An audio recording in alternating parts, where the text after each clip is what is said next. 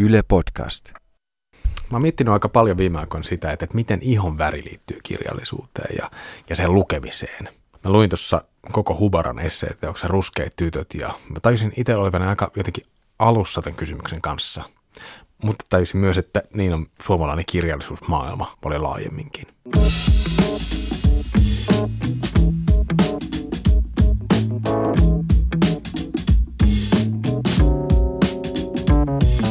Tämä on Pietari Kookali täällä, kirjallisuuspodcast, ja tänään pohditaan suomalaisen kirjallisuuden ihon värejä. Mä oon Pietari Kylmälä. Suomalaisen kirjallisuuden historia on täynnä valkoihoisia kirjailijoita ja, ja niiden luomia valkoihoisia henkilöhahmoja. Koko Hubaran teos Ruskeat tytöt, joka ilmestyi siis tänä vuonna aikaisemmin, niin se laitto ainakin mun mielessä lähestulkoon kerralla uusiksi sen käsityksen siitä, että, että kenelle kirjoja oikeasti Suomessa kirjoitetaan, kelle suomalainen kirjallisuus on jotenkin tarkoitettu. Ruskeat tytöt on, on siitä erilainen kirja, että se on kirjoitettu ruskeille tytöille, siis sellaisille suomalaisille, jotka ei tavalla tai toisella sovi tähän valkoihoisuuden normiin, jota mäkin siis edustan.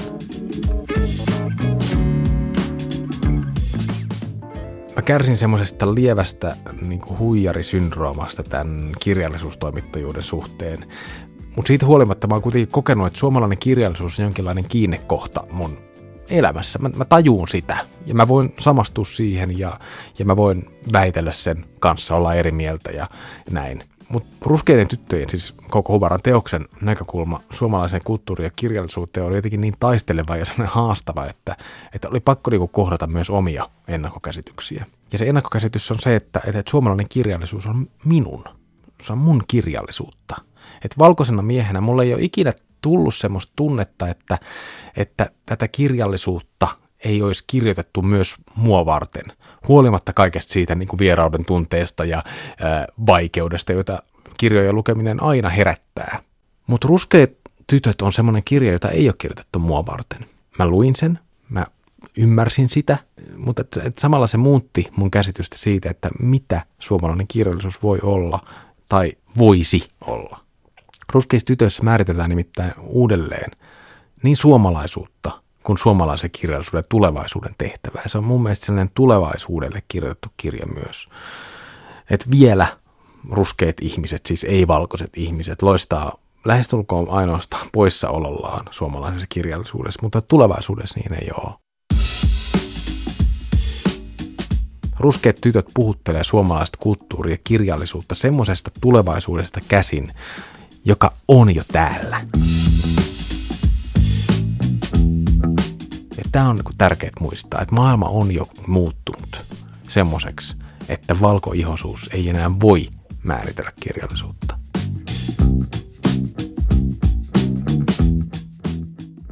Hubaran teoksesta on käyty tosi paljon keskustelua. Ensinnäkin Ruskeat tytöt on aloittanut blogina ja vielä tämmöisenä niin blogiyhteisönä. Se on internet-ilmiö ja internet-ilmiöihin liittyy laaja keskustelu. Ja osa lukijoista on samaa mieltä Hubaran kanssa, että, että myös rodullistetuilla ihmisillä pitää olla omaa kirjallisuutta, omaa suomalaista kirjallisuutta, jotta ei kaikkien suomalaisten aina tarvitsisi peilata itseään semmoiseen niin valkoihosten suomalaisten kirjoittamien tekstien kautta. Toiset on taas olleet sitä mieltä, että Hubara itse ikään kuin syr, syrjii valkoisia suomalaisia pyrkimällä määrittelemään oman yleisönsä ja rajaamalla ikään kuin osan suomalaisista sen ulkopuolelle. Mun mielestä tämä jälkimmäinen kanta on outo. Mä en ole ikinä tajunnut tätä ikään kuin e- enemmistön syrjimisen niin kuin pelkoa. Mutta oli mitä mieltä tahansa, niin mun mielestä koko Hubaran ruskeissa tytöissä on, on pelissä myös semmoinen oletus suomalaisen kirjallisuuden kentän yhtenäisyydestä.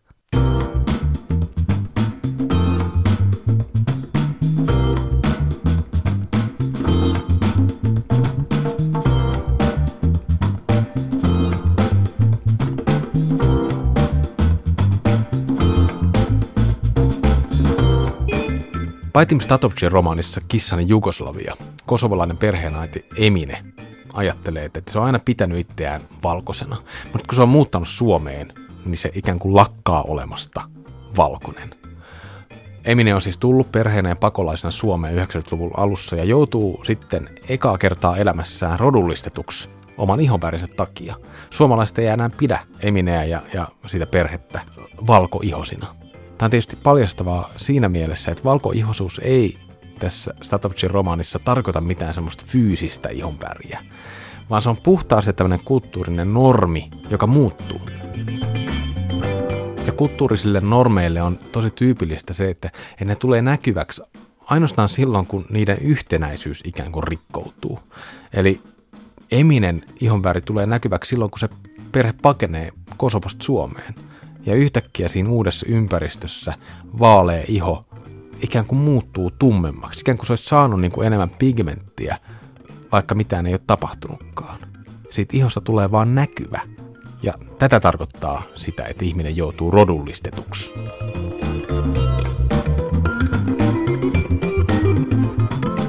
Kissanin Jugoslavian pää, päähenkilö Bekim on tämän Eminen poika ja, ja myös tätä Bekimiä sellainen ulkopuolisuuden tunne seuraa kaikkialle. Että vaikka se yrittää ottaa osaa niin kuin suomalaiseen yhteiskuntaan ja sen ihanteisiin, niin se ulkopuolisuuden tunne vaan vahvistuu pitkin sitä romaania. Ja tämä tapahtuu esimerkiksi yliopistossa. Tämmöistä niin maahanmuuttaja-identiteettiä kantava ihminen ei siinä äh, Statovcin romaanissa voi nojata esimerkiksi tämmöiseen sivistysihanteeseen, jonka kautta kuitenkin suomalaiset on rakentanut omaa kansalaisuuttaan. Se sivistys, yliopisto-opiskeleminen siinä ohessa niin kuin liittyy siihen, että miten suomalaisuus ymmärretään. Se, että, että se Bekim tuntee siellä yliopistossa olonsa vaan tosi ulkopuolisessa koko ajan, niin se on suomalaisuuden yhtenäisyyttä ajatellen tosi merkittävä asia. Eli sivistys ja lukeminen, ne tarkoittaa tosi eri asioita eri ihmisille, riippuen siitä, että otetaanko ne ikään kuin joukkoon mukaan vai tuotetaanko heille ulkopuolisuuden tunne. Statovcin tässä romaanissa Kissani Jugoslaviassa se käsitys siitä, että rotu ja ihonväri on kulttuurisia rakenteita, niin se läikkyy myös käsitykseen suomalaisen yhteiskunnan yhtenäisyydestä. Eli tästä yhtenäisyydestä ja semmoisesta erottautumisesta tulee tosi monimutkainen peli, jonka aikana alkaa näyttää siltä, että, että tämmöinen niin valkoihosuus alkaa hohtaa jotenkin merkillisen kirkkaan. Se tulee ikään kuin näkyväksi siinä romaanin sivuilla, jotenkin käsi, käsin kosketeltavaksi.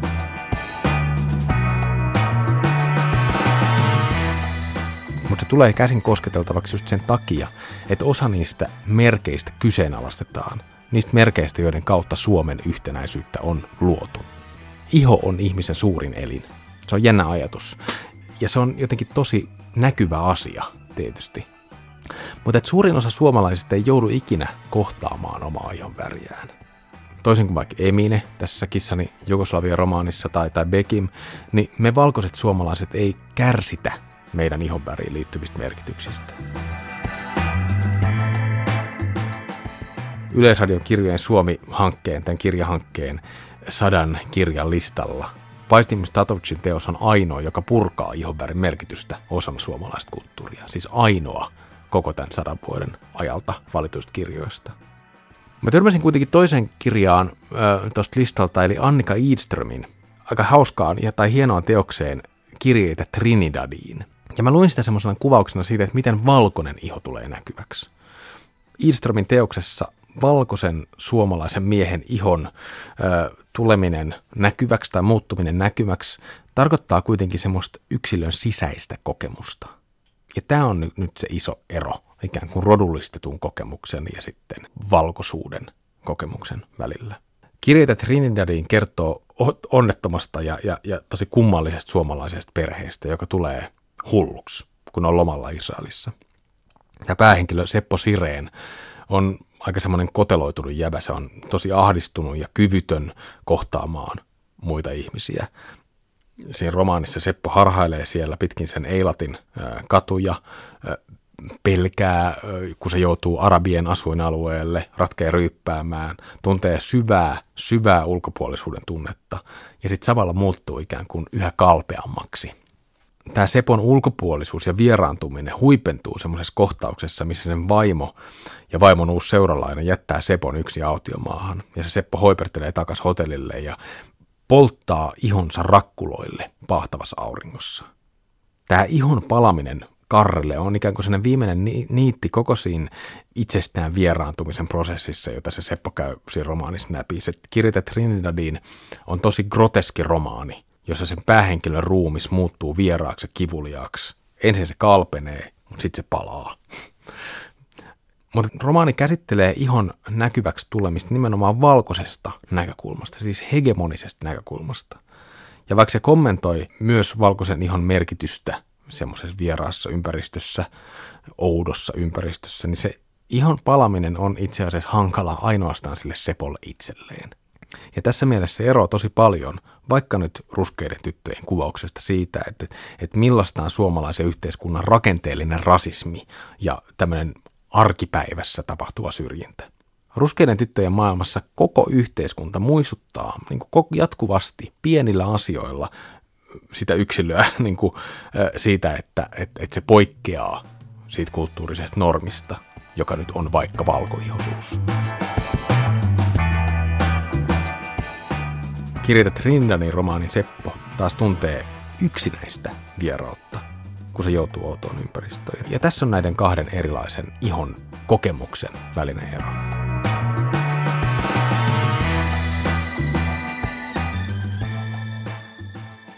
Mulla on joku semmoinen isompi ajatus päässä kanssa, että miten, miten ihonväri liittyy siihen, että mitä kirjallisuus itsessään on, tai mi- millaiseksi jaetuksi tilaksi se koetaan.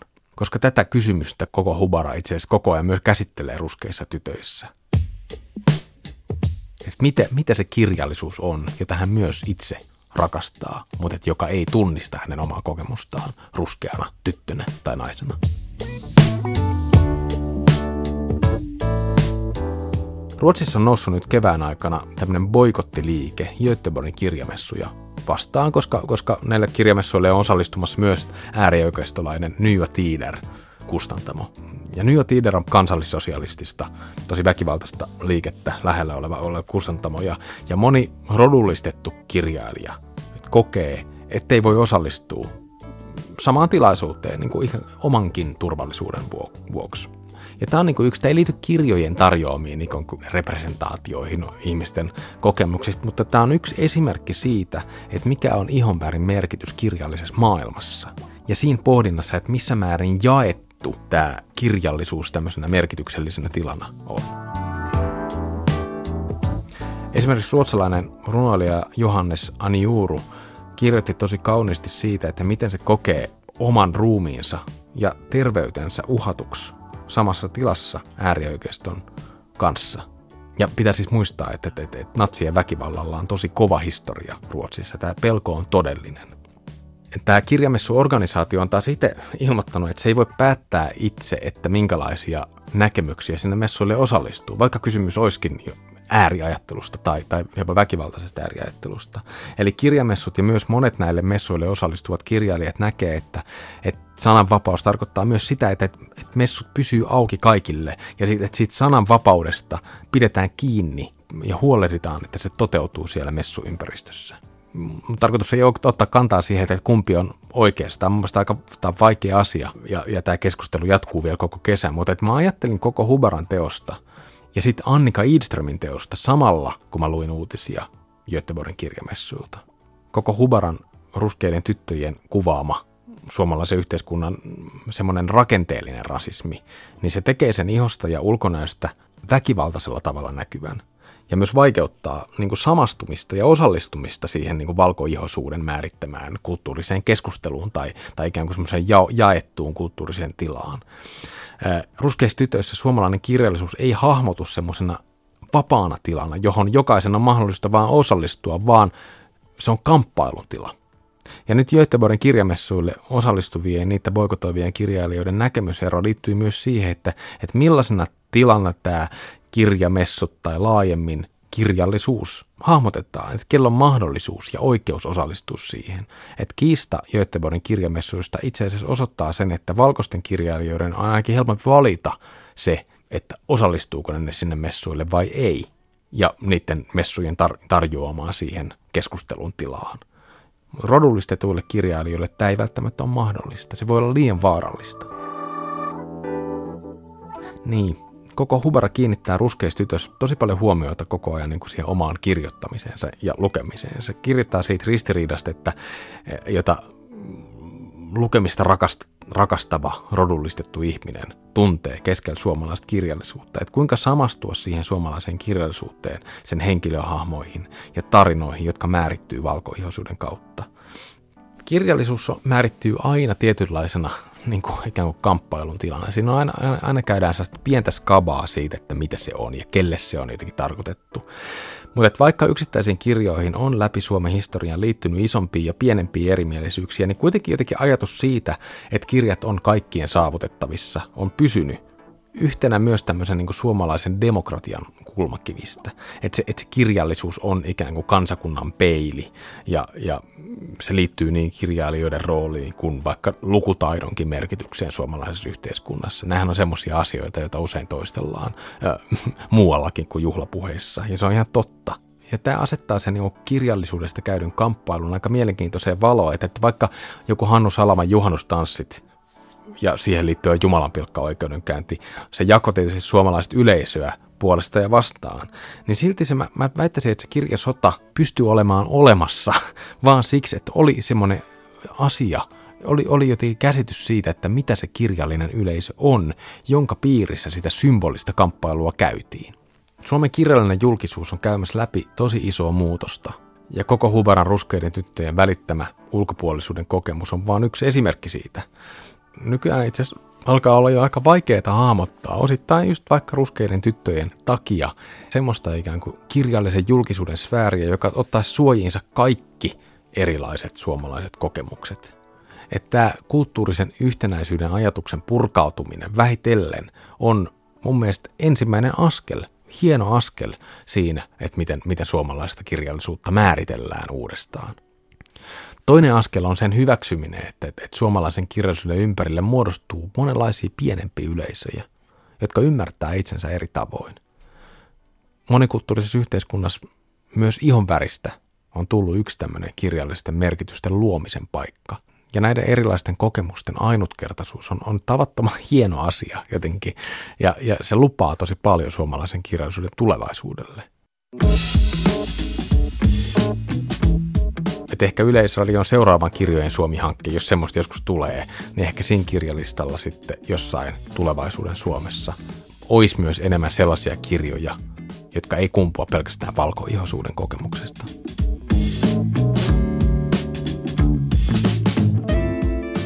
Tämä oli Pietari K. kävi täällä kirjallisuuspodcast. Tämä oli osa Ylen kirjojen Suomi-hanketta.